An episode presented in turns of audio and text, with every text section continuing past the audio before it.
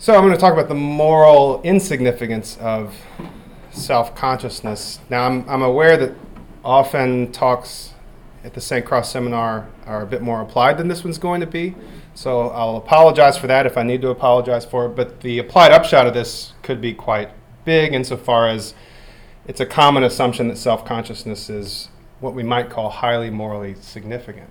So a number of philosophers, I don't know if it's a majority of philosophers that work in ethics, but certainly a number of them, and some of them quite prominent, seem to assume that self consciousness is highly morally significant. Sometimes, by highly, it's thought self consciousness underwrites the attribution of personhood, or so called full moral status to an entity. The way I'll be thinking about the moral significance of self consciousness here, it at least allows you to make this claim. So the claim would be the fact that an entity is self conscious generates strong moral reasons to treat that entity in certain ways, and these would be, for example, reasons that make killing such an entity a very serious matter. Now, I'm talking about self consciousness, so I should say something about what I mean by that, and that's because self consciousness is a term that can be understood in different kinds of ways. So I'll mention one way it's often understood just to put it to one side. This would be self consciousness as a property of phenomenally conscious mental states. So I look out at the room and I see an array of faces. And if I put my philosophy of mind hat on, I, I might say, well, there's something it's like to see the array of faces.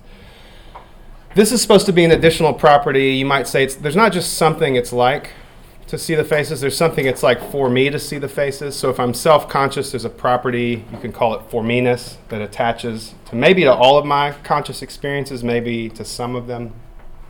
Now, this property for me-ness is kind of controversial in the philosophy of mind. I'm not going to talk about it at all beyond just this moment. And that's because this is not how the people I want to engage with think about self consciousness. So I'm going to be thinking of self consciousness in this way as a kind of capacity. So, on this understanding of self consciousness, it's the capacity to think of oneself as oneself and to think of various features of oneself as features of oneself think that's how most people in the applied ethics literature are thinking of self consciousness, and that's certainly how I'm going to be thinking of it today. I want to talk about the moral significance of self consciousness, but before I do, I'll say just a little bit about the functional significance of self consciousness. And I hope that becomes clear uh, relatively soon. I think that there is a kind of tendency in this literature to read moral significance off of functional significance. And insofar as I think a lot of the assumptions about the functional significance of self consciousness in this literature are mistaken, I think it can be a, a, bad kind of mistaken reasoning to think self consciousness is functionally quite significant. Therefore, or assuming some bridge between function and moral significance, self consciousness becomes highly morally significant. So, it's not as though there aren't proposals about the functional significance of self consciousness in the literature, but I'm not sure that the right kind of thing to help the moral philosopher. So here are two proposals that have been made. John Pollock and Jenann Ismael argue that self consciousness is important as a part of a broader operation of practical reasoning. I don't want to go into the details of their account, but basically the thought is if an agent or an animal needs to implement goals in unpredictable environments, self consciousness becomes very important for their ability to do that. Robert Van Gulick has argued that self consciousness is important for learning. I don't want to deny either of those two proposals, although you could if you wanted to, I suppose. The reason I don't want to is I'm interested in the moral significance of self consciousness here, and it looks to me like if either of those proposals are right, self consciousness is not going to track the standard assumption in moral philosophy, which is that self consciousness is a marker of human like moral significance. And the reason is that all sorts of non human animals implement goals and unpredictable environments. All sorts of non human animals learn. In fact, Bob Van Gulick, when he's setting out his proposal, talks about uh, learning in mice as a way to argue that self consciousness is important. So it's just not going to do the right kind of work, I don't think, those functional proposals. So it's sometimes said, maybe even in response to this kind of point, that look, human animals, non human animals may possess some level of self consciousness, but their mental lives aren't characterized by the kind of high level self consciousness that you and I, that is, adult human beings, enjoy. So, this is the switch from thinking about self consciousness as a capacity that you either have or don't to maybe a more fine grained analysis where it comes in degrees. It's not that clear what we mean by degrees of self consciousness, and it's rarely made clear. And I think we ought to question whether this kind of talk, talk in terms of levels or degrees of self consciousness, is as precise or as accurate as we need it to be in moral theory. And let me say a bit about why I think that. So, look, the capacity for self consciousness, at least in you and I, emerges developmentally alongside a suite of sophisticated cognitive and behavioral capacities. So, this is just a few. There are more. So, capacities to learn from others via imitation, uh, application of a theory of mind to other people and perhaps to oneself, integration of autobiographical memories over time, and there's, there's more. Now, as I've already said, the possession of self consciousness involves a kind of capacity to token mental states with a certain kind of representational content. That would be content that refers to the subject who tokens the state as the subject who tokens the state. Okay. So it looks like we've got a distinction here. The distinction is just this a capacity to token self referring mental states, in virtue of which you would be self conscious, and then a wealth of background knowledge that you might or might not have and via this wealth of background knowledge, you might be able to represent all sorts of things as holding of yourself. I want to say what's critical when we're talking about the functional role of self consciousness is not just the capacity, kind of the capacity in virtue of which you're self conscious, but interactions between the capacity and quite a wide range of additional cognitive capacities, including the abilities to represent various things as holding of oneself.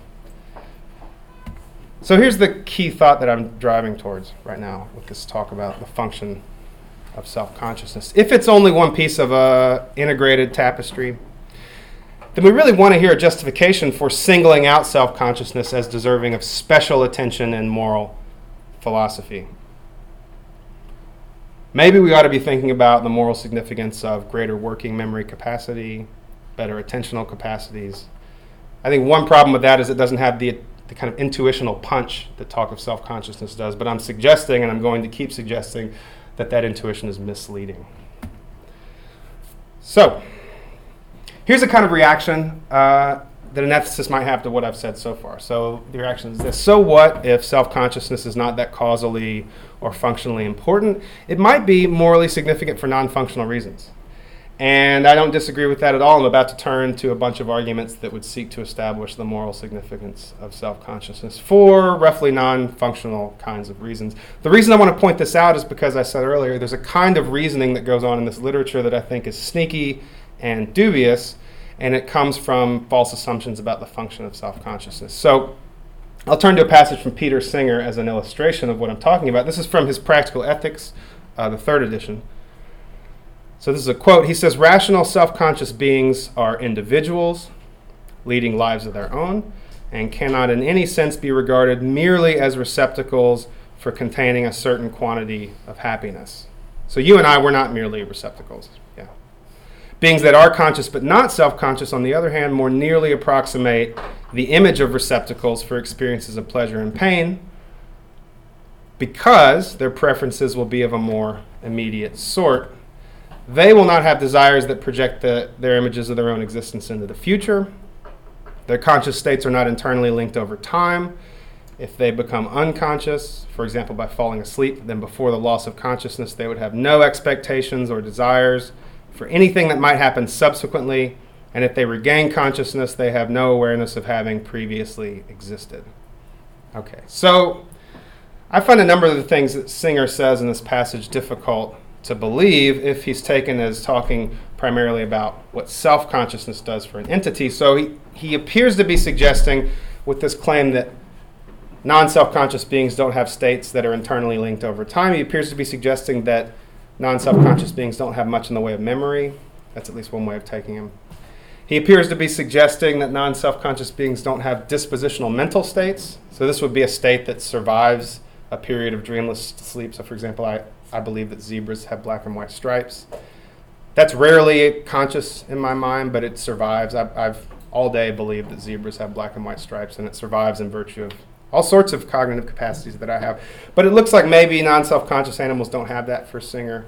They certainly don't seem to have expectations for the future, at least beyond a few seconds in advance, which is, if that's true, it's hard to understand how they would do much of anything in the world. So you might ask, what's going on? Is Singer serious about this? Well, to be fair to Singer, he is willing to give self consciousness to quite a wide range of non human animals. What's tricky about this pattern of reasoning is that not everybody needs to do that. So you could accept his claims about self consciousness, reject all the non human animals he wants to say are self conscious, and then you stop ascribing moral significance to quite a wide range of beings. So here's a suggestion. I think Singer here is conflating self consciousness with a suite of cognitive and behavioral capacities, and he's giving it a functional significance that's not really its due. And I think that this is of moral importance. And so here's Singer moving beyond what he said earlier. This is another quote. He says, Therefore, if they, and these are the non self conscious entities, were killed while unconscious and replaced by a similar number of other members of their species who will be created only if the first group are killed, there would, from the perspective of their awareness, be no difference between that and the same animals losing and regaining consciousness. So every night, a new death, so to speak. So I think because of assumptions about the functional significance of self consciousness, Singer's inclined to consider these lives, lives of non self conscious beings, uh, as of no intrinsic moral significance. They're just receptacles for certain kinds of experiences. And I think that that is dubious so here's the, the general moral I want to draw. In order to properly examine the moral significance of some feature or property of an entity, I think we need to get a grip on the feature or property. So it's important to be clear what exactly we're talking about. With that said, I want to turn now away from stuff about function and think about arguments for the non-instrumental moral significance of self-consciousness. So this would be the self-consciousness, the significance self-consciousness has uh, in itself, we might say, for an entity that has it. And here's the kind of program for what's left. I'll give three arguments argument from the metaphysics of personhood, then I'll look at an argument that's intended to kind of fix a perceived flaw in that argument, an argument from interests, and an argument from moral agency. So, spoiler alert, they're all going to fail, but it may be fun to find out how they fail, at least for me. Okay, so turning first to the metaphysics of personhood. Now, this is in the first instance going to be about a metaphysical issue. What is it to be a person in the metaphysical sense? So to get to moral claims, we're going to have to assume some kind of bridge principle, and I'm just going to assume it. So I'm going to be looking mostly at the work of Lynne Rudder Baker, who's done some very interesting work on personhood. And she's happy to assume this bridge principle. There can be no right to life unless there is a person to be a subject of that right. I think that's highly debatable, but I'm just going to grant it. Okay. So if you're a metaphysical person, then you have high level moral significance, we might say. Here's what Baker thinks about personhood. She says what distinguishes person from other primary kinds is that persons have first person perspectives. What's a first person perspective? To have a first person perspective is to be able to think of oneself without the use of any name, description, or demonstrative. It's the ability to conceive of oneself as oneself from the inside, as it were. So it sounds like she's talking a lot about what I said when I said self-consciousness is a kind of capacity, right? Now, as Baker recognizes there's a problem for this kind of view, at least if you want to talk about personhood in the moral sense, problem is the dude on the left. So the dude on the right's almost five years old.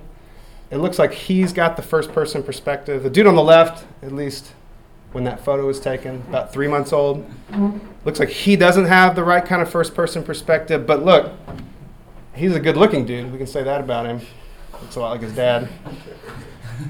Uh, it seems to me that he's got as much moral significance as, as you and I. It seems to me that he's a person, metaphysical person, ethical person, all that. But he doesn't have the first person perspective that Baker's talking about. And she recognizes this, so she wants to include human infants. She wants to include severely cognitively disabled individuals in her account of personhood. So she introduces this idea, what she calls a rudimentary first person perspective. She says a being has a rudimentary first person perspective, if and only if. Three things it's a conscious sentient being, it has a capacity to imitate, its behavior is explainable only by attribution of beliefs, desires, and intentions. Okay. Now, again, you might worry about some of those. Two and three uh, feel a bit ad hoc to me as a definition of something that's rudimentary and as a first person perspective, but let's just grant it for now. One problem about the rudimentary first person perspective is that a lot of non human animals have it. And Baker's aware of this, so it's not really controversial that non human animals have something like that, according to Baker. So she wants to say, look, not all rudimentary first person perspectives are metaphysically alike. She says, I mean to pick out those rudimentary first person perspectives that developmentally ground or underpin robust first person perspectives. Okay. Now, you might already sense some kind of functional language sneaking in. I mean, I don't know how else to take developmental grounding or developmental underpinning if it's not a functional claim.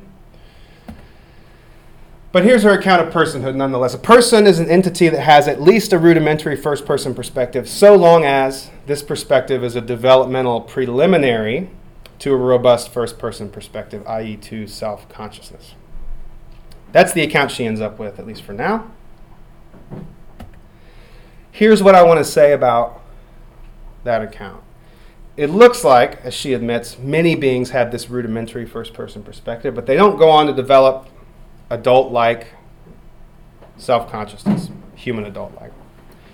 So we can ask in what sense is this rudimentary perspective developmentally underpinning adult self consciousness if it seems to fail to go on to develop into these things in all sorts of non human animals and also in severely cognitively disabled individuals, perhaps? Well, look, the fact is, it's not only a rudimentary first person perspective that developmentally underpins self consciousness. You need all sorts of other things. So perhaps it's greater working memory capacity, more sophisticated mechanisms of cognitive control, maybe you need metacognition. Fill in your own kind of list. Perhaps Baker would argue that this perspective at least plays some developmental role for human beings. So perhaps there's some reason that it's not enabled to play this role in non humans, but it is enabled in humans.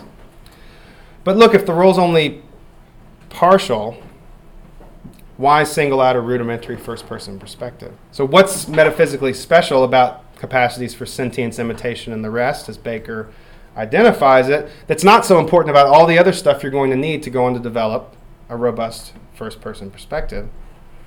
It's not clear that Baker has an answer. So, I think there's a kind of awkward tension in Baker's view. So, I think she ought to extend personhood to all entities that possess a rudimentary first person perspective, or she shouldn't appeal to this perspective as importantly different from other developmental precursors of a robust first person perspective.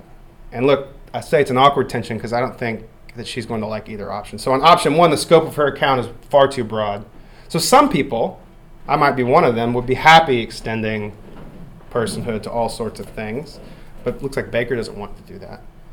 On option two, I've already mentioned this kind of problem before. It looks like if she goes with option two, which just to say it again is to say, look, the rudimentary first person perspective is not the only thing. There's all these other things that are developmentally important. She loses the intuitive punch that comes along with emphasizing self consciousness.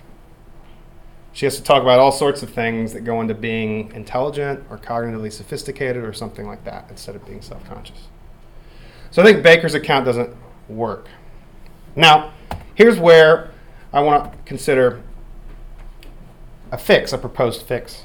Now, it's not actually proposed as a fix, so I'm about to talk about a suggestion that Jose Luis Bermudez makes in a 1995 article. Is before Baker's work. But it's nice to try to see if it plugs in here, and it's meant to, to salvage the dude on the left. So we want him in our club. Who could deny?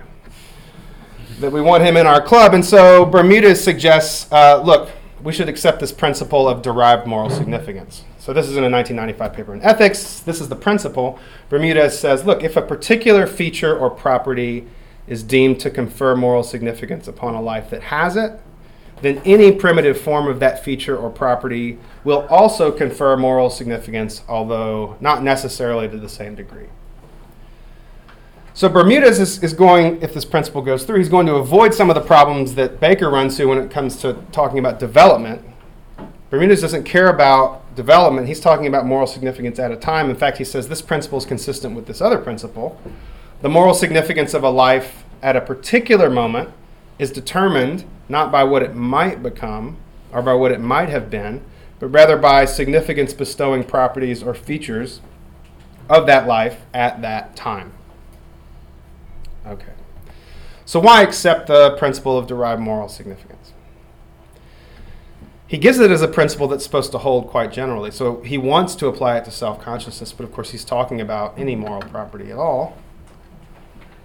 And I think it's doubtful that the principle does hold in full generality.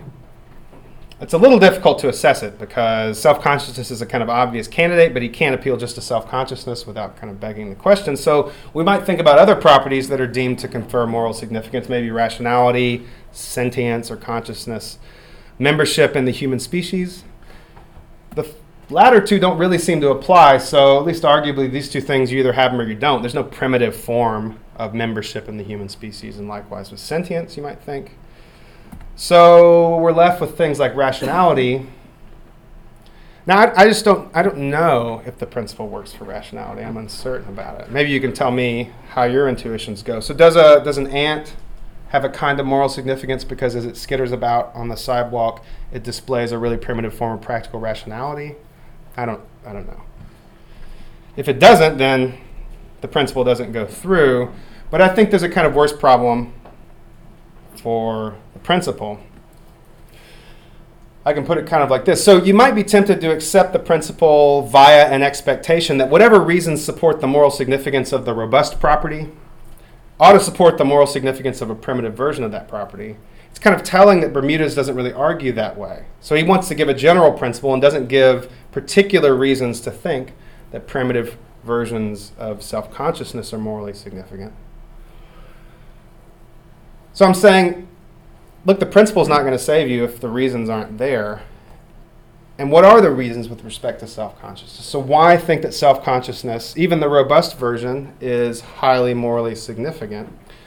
Bermudez appears to just assume that such reasons exist. Uh, he does do one thing, he approvingly cites an argument that's out there for the moral significance of self consciousness. So, that's the argument that I'll turn to now. This is the second one I want to consider.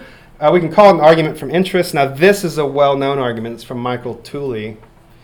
I originally gave it in the 70s. And Tooley's not worried about the dude on the left, the baby that I keep, showing you. Um, that's because in this article that Tooley wrote, he's, he's arguing that infanticide might not be as bad as we all seem to think it is. So Tooley's happy with that kind of conclusion, uh, which you might think um, is already reason to reject the view. But look, Let's consider it. So he, he wants to argue for this principle. He says an organism possesses a serious right to life only if it possesses the concept of self as a continuing subject of experiences and other mental states and believes that it is itself such a continuing entity. Why does an organism possess a serious, as opposed to a non serious, right to life only if it possesses these things? Here's how he seems to want to argue. So, first point he wants to get out there the only individuals that possess rights are conscious individuals. That's a kind of necessary condition he has. Number two, the particular rights that individuals possess are tied to their particular desires. So here's a passage in which he sets out why he thinks this. He says A has a right to X is roughly synonymous with A is the sort of thing that is a subject of experiences and other mental states. A is capable of desiring X, and if A does desire X, then others are under a prima facie obligation to refrain from actions that would deprive him of it. So, point two, your particular rights are tied to particular desires that you have. And then three, the desire to continue to exist as a subject of experiences and other mental states requires self consciousness.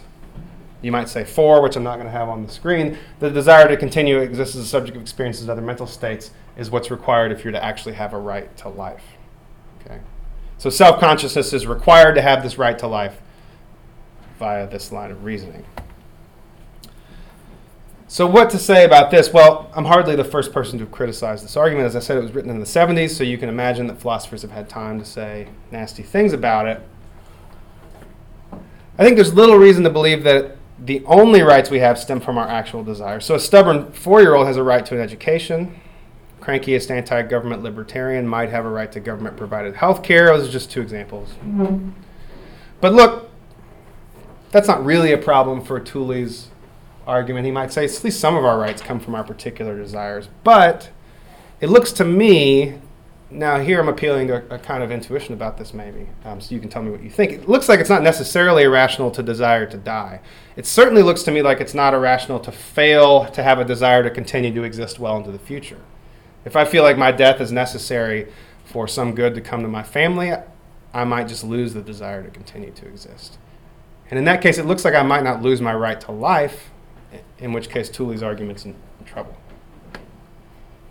Now, Tooley recognizes that there are problems with the argument as he originally gave it. So, in a 1983 book, he moves to the claim that you just need to be capable. So, you don't need to actually desire that you continue to exist. You just need to be capable of desiring that you continue to exist in order to qualify as a person and therefore have a right to life.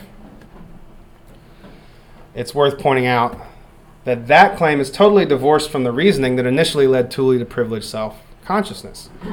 So that reasoning, you'll recall, depended on a kind of intuition that particular desires create particular rights. We're no longer talking about particular desires, we're just talking about capabilities to desire. And I just think there's no good reason to believe that principle. So I have the capacity to desire a weekend in snowy Oslo. I take it that none of you are under an obligation to refrain from actions that would prevent my satisfaction of that desire. So you shouldn't go around in your daily planning thinking, well, am I getting in the way of Josh making it to Oslo? If you are thinking that way, thanks, very kind. That's super derogatory.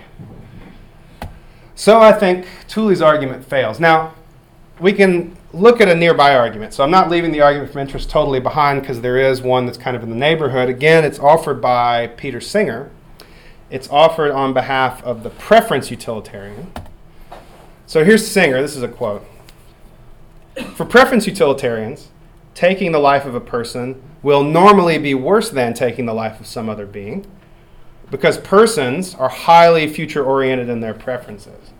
To kill a person is therefore normally to violate not just one, but a wide range of the most central and significant preferences a being can have.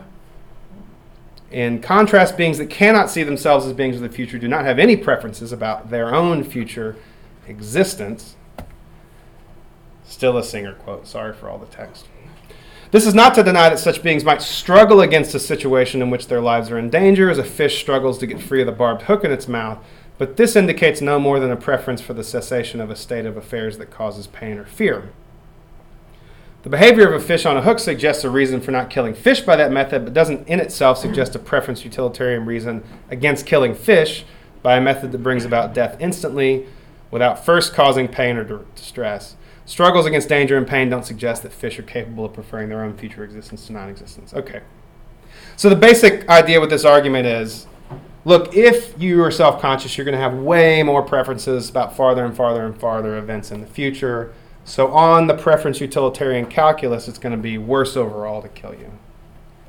I think there are a few problems with this argument, uh, not mentioning the fact that it's on behalf of the preference utilitarian. Um, it doesn't become better to kill the aged because they're less future oriented than the young. I think it's not worse either to kill someone who has desires and intentions for events that are 200 years hence. I mean, whether irrationally or not. So I have desires that go 200 years into the future. They're not really about my own existence, but it's not clear what my own existence has to do with weighting my own preferences about events that are going to happen. The second problem is related to this. I think it's just not clear that this argument requires self consciousness. So, interests are all that matter for the preference utilitarian. I think the more future oriented you are, let's just say, okay, the more interests you might have, but interests about the future, so future orientation doesn't require self consciousness unless you assume some things about the functional role of self consciousness.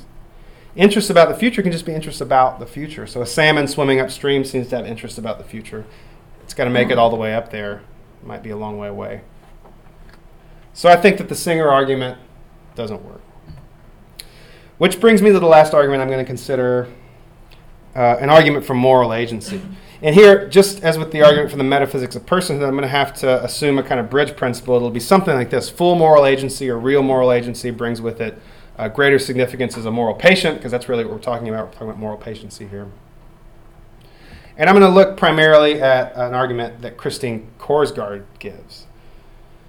So Korsgaard's view of moral agency most prominently perhaps includes self-consciousness. It's a really subtle view, so I might not be able to do it justice tonight, but Korsgaard recently has been talking about animals, so it's interesting to look at what she's been saying. And for her, she wants to argue that human agency occupies a top level beneath which are two other levels. So it'll be useful to look at the bottom two levels and then to think about what humans have that others don't. So here's the bottom level it's people merely guided by perception. She uses a spider as an example. She says, The spider crawls towards the moth that's caught in the middle of her web. Here we begin to be tempted to use the language of action, and it's clear enough why. When an animal's movements are guided by her perceptions, they are under the control of her mind.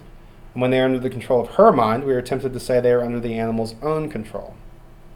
So, bottom level, merely guided by perception. One level up, kind of mix cognitive awareness into the stew. So she says, even if there's a gradual continuum, it seems right to say that an animal that can entertain his purposes before his mind, and perhaps even entertain thoughts about how to achieve those purposes, is exerting a greater degree of conscious control over his own movements than, say, the spider, and is therefore, in a deeper sense, an agent. So that's a deeper level. Some kind of cognitive awareness provides a greater degree of conscious control. We're still not to full human level real moral agency. Full human agency involves something different. And I'm going to throw a kind of number of passages from Korsgaard at you because that's the best way I've come across to try to exposit her view. Maybe there's a better one. But Korsgaard says, though the animal thinks about how to pursue his purposes, the animal doesn't choose his purposes. You and I choose our purposes. The animal's purposes, she says, are given to him by his affective states, his emotions and his desires, and so on. That's not true of us, and the difference is self consciousness. So, why is self consciousness so important? Why does self consciousness create choice when a non human animal that lacks self consciousness doesn't really choose his purposes? Here's a passage from Korsgaard. She says normative self governance requires a certain form of self consciousness, namely consciousness of the grounds on which you propose to act as grounds a non human agent may be conscious of the object of his fear or desire and conscious of it as fearful or desirable, and so as something to be avoided or to be sought. That's the ground of his action. But a rational animal is, in addition, conscious that she fears or desires the object and that she is inclined to act in a certain way as a result. Now, this, this claim about rational animals, so you need to be conscious that you have a certain cognitive state, like a fear or a desire or something like that. This might tempt you to think this. Is, is Korsgaard saying that all we need is metacognition, which is just cognition that's about our cognition? Is that all that's required? If so, then her claim about human speciality might be in trouble because it looks like some animals have metacognition. But I think she's not saying that. So, in fact, I think what she's saying is a bit more interesting. So, I think the kind of operation she's describing, in which self consciousness allows us to question our grounds for action, is more sophisticated than that prior passage might make you think. So here's where I, I have, I think, three passages from Korsgaard where she's starting to present this more sophisticated thing I'm talking about. So she says self consciousness opens up a space between the experience of the incentive and what previously had been the instinctive response. And that space transforms incentives into inclinations and governing instinct, instincts into free reason. Self consciousness is therefore the source of a psychic complexity not experienced by the other animals, and it transforms psychic unity from a natural state into something that has to be achieved into a task and an activity. Once we're self conscious, the soul has parts. And then, before we can act, it must be unified. At the very same time, and for the very same reason, practical deliberation becomes necessary. For free reason need not follow inclination. We must now decide what to do. The function of deliberation is not merely to determine how you will act, but also to unify you. Or rather, to put the point more correctly, those are not two different things, for your movement will not be an action unless it is attributable to you, to you as a whole unified being, rather than merely to something in you. And the task of deliberation is to determine what you, you as a whole or a unified being, are going to do. Okay, so I apologize for reading so many passages, but it's a kind of subtle view. Here's what I want to say, kind of in summary. I think Korsgaard is saying without self consciousness, we wouldn't be able to understand and we wouldn't be able to properly feel the pull of uh, this norm that she thinks is critical for being a real moral agent, a norm of psychic unity. So we have to be capable of striving to unify ourselves as an agent instead in time if we're to qualify as a Korsgaardian moral agent.